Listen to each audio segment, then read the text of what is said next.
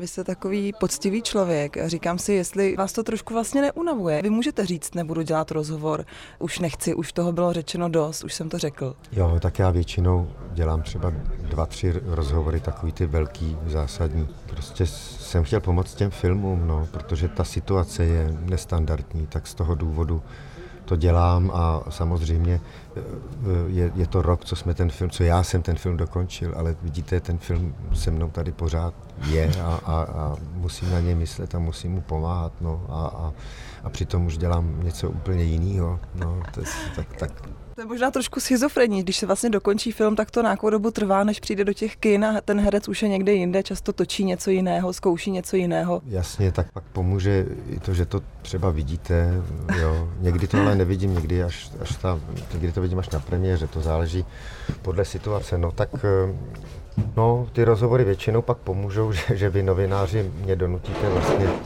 Eh, nad tím znovu přemýšlet a, a, a vlastně si tříbit ty věci a, a znovu se vrátit k tomu vlastně, proč jsme to dělali, o čem jsme to dělali a, a, a nějakým způsobem to předat těm potenciálním divákům. No. Z jiného soudku místa v Praze, na které rád chodíte, pokud máte volný čas? Kde rád třeba odpočíváte nebo kde se učíte texty? No, můžu to vzít i přes ty texty, tak texty se učím buď to, buď to doma ve své pracovně, nebo v divadle, a nebo na procházce v Motolském lese u nás v Košířích, tak to, to, tam, tam chodím i rád s naším pejskem, máme drsnosrstýho Jizevčíka, tak na procházkách se učím taky texty, no, nebo na chalupě. No. A Jezevčík odpovídá.